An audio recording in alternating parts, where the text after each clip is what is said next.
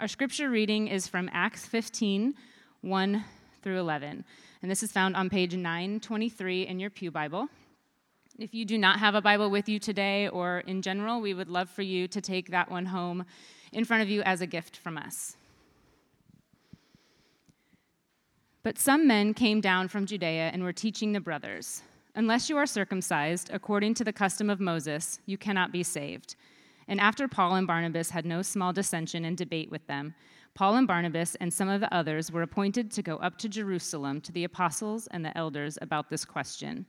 So, being sent on their way by the church, they passed through both Phoenicia and Samaria, describing in detail the conversion of the Gentiles, and brought great joy to all the brothers. When they came to Jerusalem, they were welcomed by the church and the apostles and the elders, and they declared all that God had done with them. But some believers who belonged to the party of the Pharisees rose up and said, It is necessary to circumcise them and to order them to keep the law of Moses. The apostles and the elders were gathered together to consider this matter. And after there had been much debate, Peter stood up and said to them, Brothers, you know that in the early days of in the early days God made a choice among you that by my mouth the Gentiles should hear the word of the gospel and believe. And God, who knows the heart, bore witness to them by giving them the Holy Spirit just as he did to us. And he made no distinction between us and them, having cleansed their hearts by faith. Now, therefore, why are you putting God to the test by placing a yoke on the neck of the disciples that neither our fathers nor we have been able to bear? But we believe that we will be saved through the grace of the Lord Jesus, just as they will. This is the word of the Lord.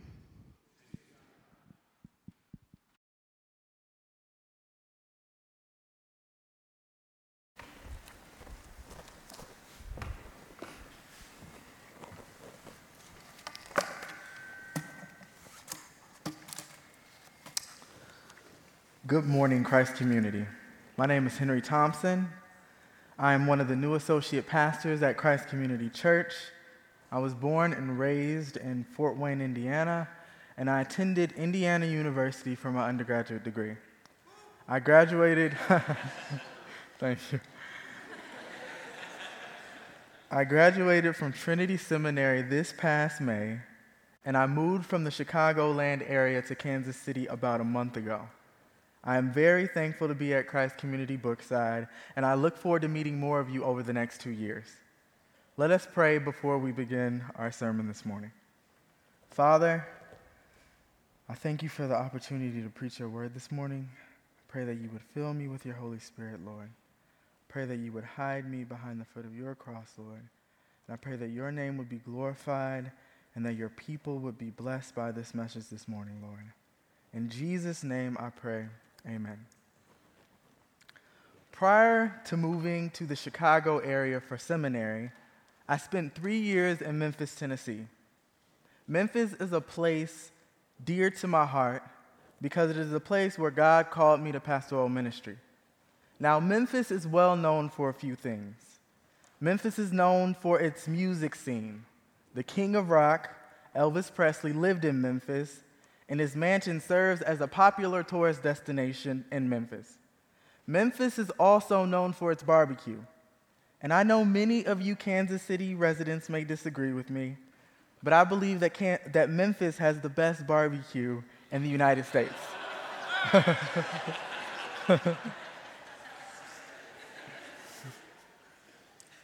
I'm serious, you gotta try it.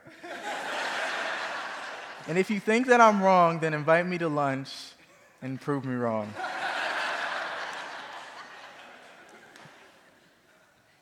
Memphis is not only known for its amazing barbecue and music, it is also known for its racial division. Many cities have racial division, but the most well known civil rights leader, Reverend Martin Luther King Jr., was assassinated in Memphis on April 4, 1968. This past April 4th marked the 50th anniversary of Martin Luther King's assassination in Memphis. There was no way that I was going to miss this anniversary in Memphis, so on a whim, I decided to drive from Chicago to Memphis for a conference called MLK 50 Gospel Reflections from the Mountaintop. This was a conference where pastors and ministry leaders gathered to reflect upon King's legacy and talk about how we could overcome the racial division in the church. I was thankful to be in Memphis to commemorate the 50th anniversary of King's death, but honestly, I had given up hope for racial unity in the church. I read book after book on racial unity in the church. I had extensive discussions about overcoming division in the church, and I had prayed to God about this issue, but I felt like the political, economic, and racial divisions in the church were unsurmountable. I felt like the divisions in the church were too great to overcome this side of heaven. Have you ever dealt with division in a church? Or have you ever been in a situation where you felt like the, div- the division could not be overcome? This morning, we will see that the church can overcome division and walk in unity. In Acts 15, the early church overcame division through God's power. And I believe that their example can help us overcome our division today. In our text this morning, we will learn three things we must do to overcome division in the church. The first thing we learn from Acts 15 is that we should fight to preserve the gospel. We should not allow anything to be added to the gospel of Jesus Christ. Now, Paul and Barnabas were sent out from the church in Antioch in Acts 13 for their first missionary journey. Paul and, Barnabas, Paul and Barnabas went to multiple cities preaching the gospel of Jesus Christ. And a significant number of Gentiles placed their faith in Jesus. And in Acts 14, they raised up elders to lead the churches in the cities where they had preached the gospel. After their first missionary journey, they returned to Antioch and this brings us to our text this morning. Let's look back at verse 1 of our text. It reads But some men came from Judea and were teaching the brothers, Unless you are circumcised according to the custom of Moses, you cannot be saved. A group of men who were probably Jewish Christians came from Judea to the church in Antioch. They began teaching Gentile Christians in the church in Antioch that they needed to be circumcised to be saved.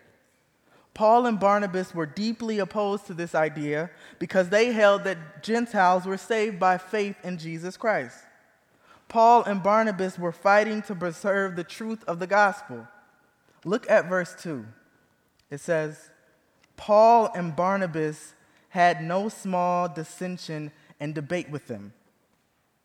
This is basically a fancy way of saying that Paul and Barnabas had a big disagreement with the Jewish Christians from Judea. This disagreement was so great that there had to be a council in Jerusalem to resolve this matter. The question that needed to be answered was Do Gentiles need to become Jewish to be saved?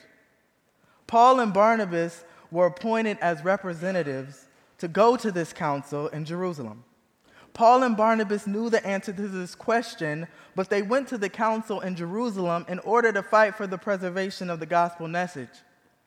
Paul and Barnabas left Antioch and went to Jerusalem.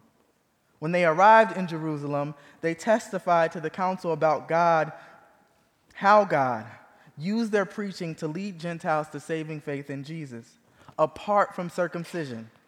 But they once again received pushback in Jerusalem. Look at verse 5. It says, But some believers who belonged to the party of the Pharisees rose up and said, it is necessary to circumcise them and to order them to keep the law of Moses. In Jerusalem, there are a group of Pharisees who are Christians that oppose Paul and Barnabas. But despite opposition, Paul and Barnabas are committed to preserving the gospel. Paul and Barnabas know this is a fight worth fighting. And we all have fights with someone about something, but we can't fight about everything. We have to find the fights worth fighting. In my family, my parents and I would often have fights or conflicts about my grades. This was the hill my parents were going to die on. They refused to let me do poorly in school. My parents won every one of the fights we had about my grades. Although I was initially oblivious to this fact, my parents knew how important education was to my future so they were utterly committed to fighting for my education. My parents were fighting a fight worth fighting. As Christians in the church, we have to figure out the things worth fighting for. Like Paul and Barnabas, we should be permitted, committed to preserving the truth of the gospel. If I were to be honest, at times I fell in this endeavor. The last political election, or presidential election, might I say, was very polar- polarizing in our country. And I confess that I spent a lot of time arguing with brothers and sisters in Christ about politics. And I had Christian friends on both sides of the political spectrum. I had some friends who said, I don't know how you can be a Christian and vote for the Republican candidate. I also had friends who said, I don't know how you can be Christian and vote for the Democrat candidate. And honestly, I made similar comments, but can you blame me? I studied political science in undergrad. and I thought that my way was the way. And we all have a tendency to think that our way is the way, but God showed me that people did not have to vote like me to be saved. God is not a Republican, Democrat, or independent. There is no Christian party in American politics that every American Christian needs to support. God's kingdom transcends the two party system in American politics. Don't hear me wrong. The gospel and our Christian faith should shape our political views, but we cannot allow our political views to shape the gospel. We are saved by faith in King Jesus and nothing else. We must fight like Paul and Barnabas to preserve the gospel of Jesus Christ from partisan politics. Moving back to our text this morning, we learn another thing we should fight for as Christians for unity in the church. We learn that in light of God's truth, we should fight against our own biases. For the sake of unity, we should put ourselves in positions that challenge our biases.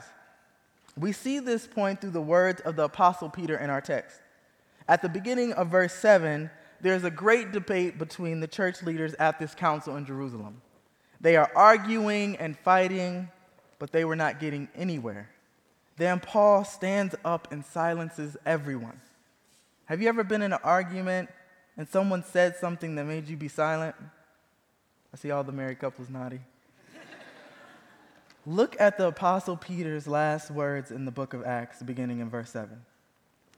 Brothers, you know that in the early days, God made a choice among you that by my mouth the Gentiles should hear the word of the gospel and believe.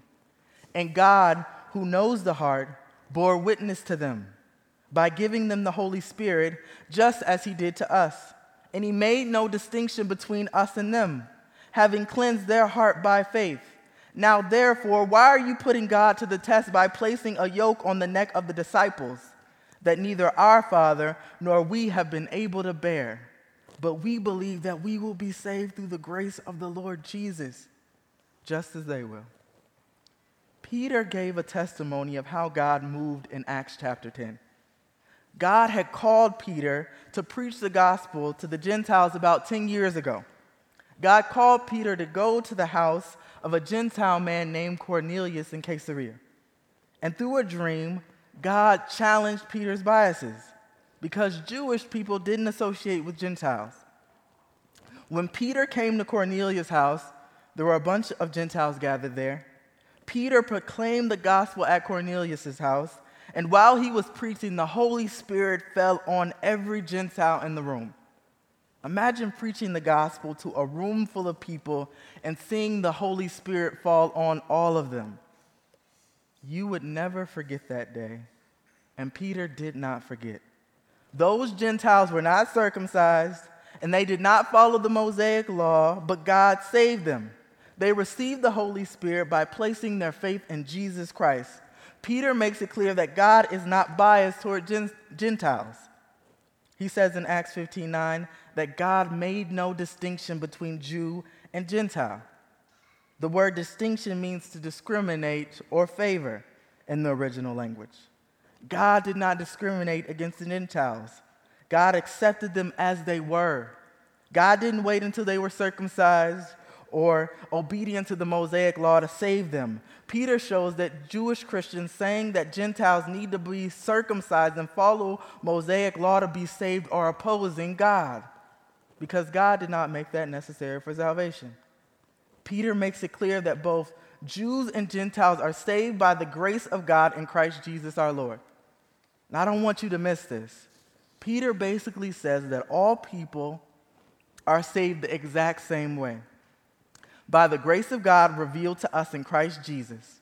Everyone is saved by grace. It doesn't matter if you're African American, Native American, Asian American, European American, or Latinx American. It doesn't matter if you're upper class, middle class, or working class. Everybody is saved by grace through faith in our Lord Jesus Christ. Because God does not discriminate, He's not biased toward people, He's not like us. In light of God's truth, Peter lets go of his biases towards Gentiles. And we should follow in Peter's footsteps. In light of God's truth, we should challenge our biases and the biases of others. All of us have our own biases towards certain groups of people. We typically are drawn to people with the same ethnic, racial, or economic background as our own. Many times we have biases towards certain groups of people without realizing it. When I was in college at Indiana University, I developed a relationship with an international student through a Christian campus ministry called Cru. This international student asked me for help on an assignment, and I met with him to help him as much as I could with his assignment. And after I helped him, some weeks later, I went out to eat with him. While we were out to eat, he asked to take a picture with me. I don't like taking pictures, but I took this picture with him it was clear to me that he was very excited about this picture, and he told me that he was going to show it to his parents.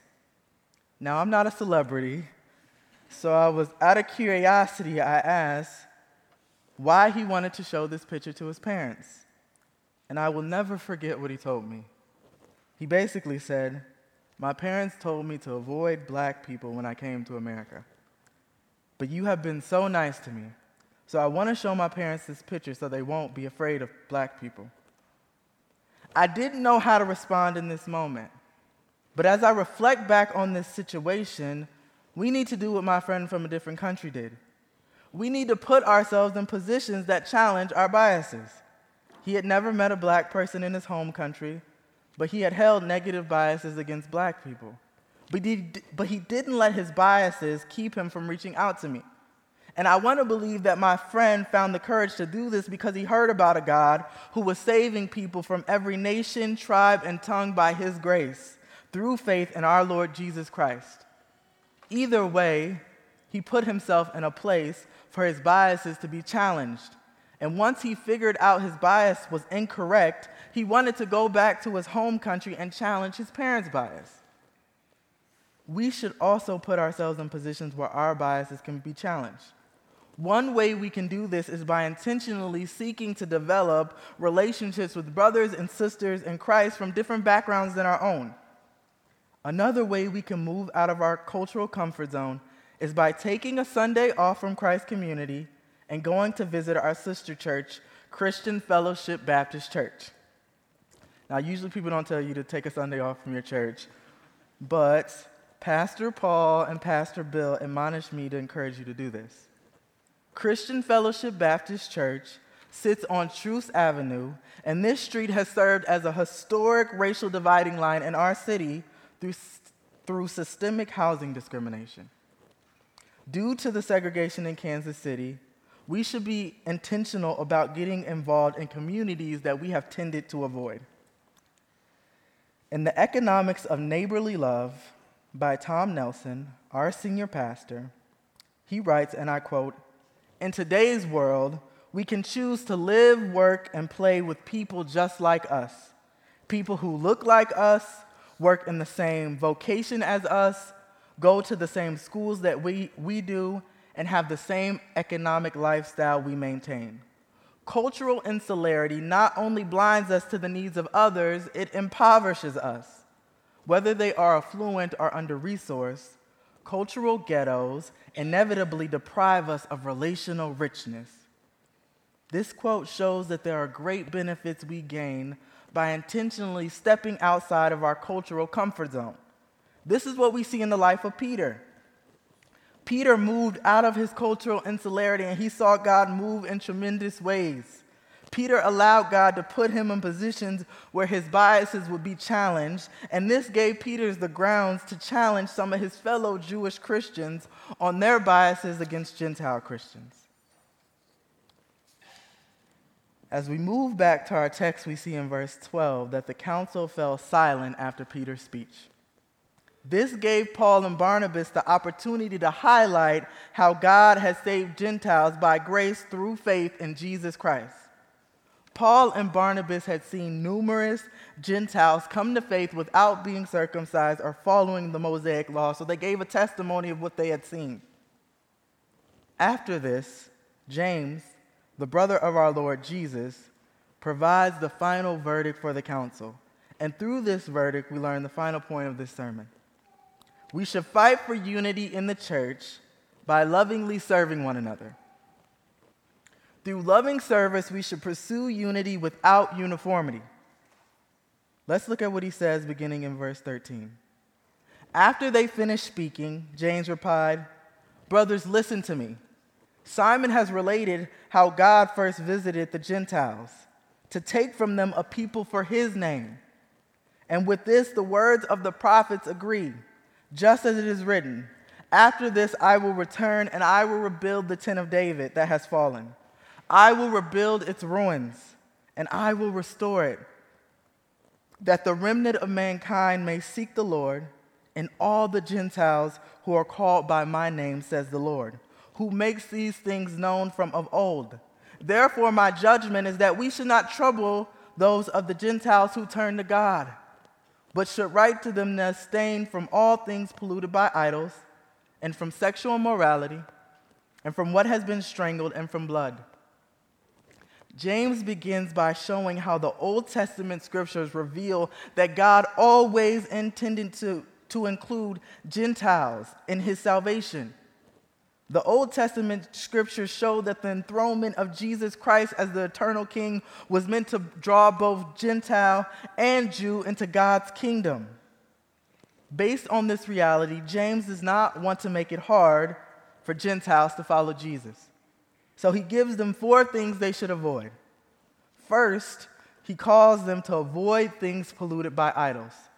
Secondly, he calls them to avoid sexual immorality. Thirdly, he calls them to avoid meat that has been strangled. And the fourth thing he calls them to avoid is meat with blood. One of the reasons James made these suggestions was to keep the Gentiles from falling back into the pagan religions that they turned from to follow Jesus Christ. Jesus tells the Gentiles to avoid things polluted by idols because before coming to Jesus Christ, they followed pagan religions. James' call to avoid things polluted by idols is a reminder that they must completely turn away from the idols and false gods that they worship before coming to Jesus. This call to avoid idolatry could be applied to the church today. We may not worship pagan gods, but we are tempted to fall into idolatry. An idol is anything we place above God. We should examine our lives to make sure there is nothing we are placing above God. James also calls the Gentiles to avoid sexual immorality. James knows that the Gentiles lived in a culture that normalized sexual immorality. In order for them to truly follow God, they had to turn from the sexual immorality in their culture. Like the Gentiles in the early church, we live in a culture that has normalized sexual immorality which is any sexual activity outside of the confines of marriage between a man and woman. Today, we need to hear a fresh James call to abstain from sexual immorality too. The third and fourth thing that James calls the Gentiles to do are not directly applicable to our context. But these were things that the Gentiles had to do for the sake of unity in the church. Jews and Gentiles went to church together. There wasn't a Jewish church on the east side of town and a Gentile church on the west side of town. This was an anomaly. The cultural divide between the Jew and Gentile was greater than any cultural divide in our society. In order for them to be in church together, there had to be compromise. Jews had certain dietary laws, and it would have been hard to have fellowship with Gentiles if they were eating strangled meat with, with blood. So the Jewish Christians in the church, in their church, they needed to think about how to lovingly serve them. So James admonishes these Gentile Christians to not eat strangled meat with blood, to lovingly serve the Jewish Christians in their church. In our church, we should be willing to lay down our preferences to lovingly serve one another. We see this all the time in families, right? It's family day at church, right? And families have to lay down their preferences all the time for the sake of unity, right? Spouses have to lay down their preferences to serve their wife or husband. And parents often make loving sacrifices for their children. The ability to lay down preferences is, is essential to unity in any family.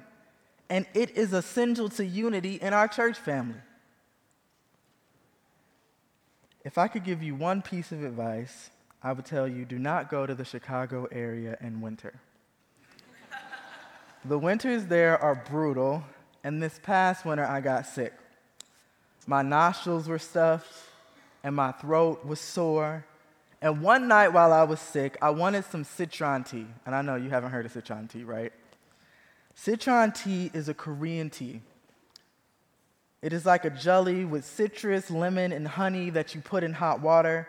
It is great to drink at any time, but especially when you're sick. But I didn't have any citron tea. So I sent out a text to my friends in my resident hall to see if anyone had this tea.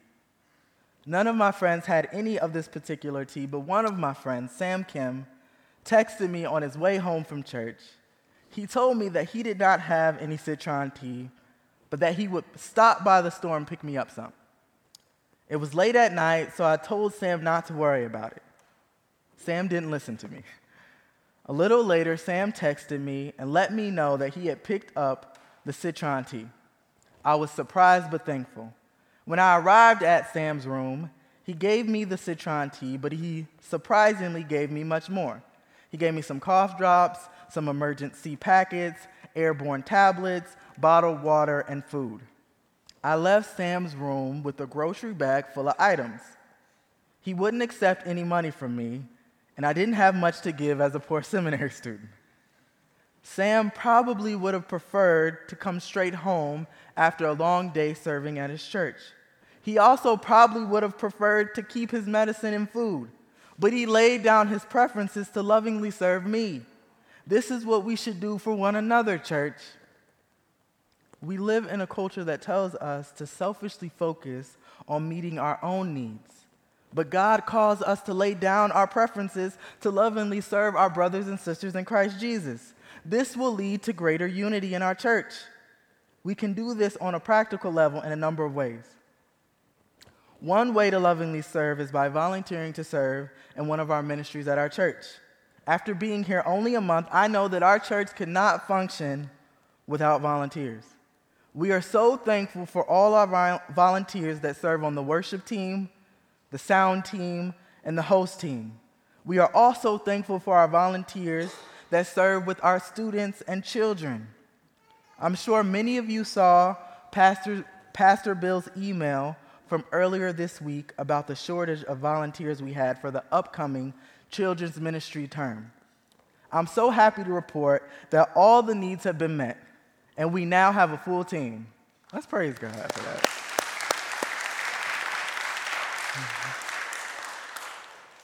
From our whole staff team, we want to thank the many of you who have stepped up and stepped in to lovingly serve our children. In addition to serving in our church, another way we can lovingly serve one another is by laying down our resources for our brothers and sisters in Christ in need.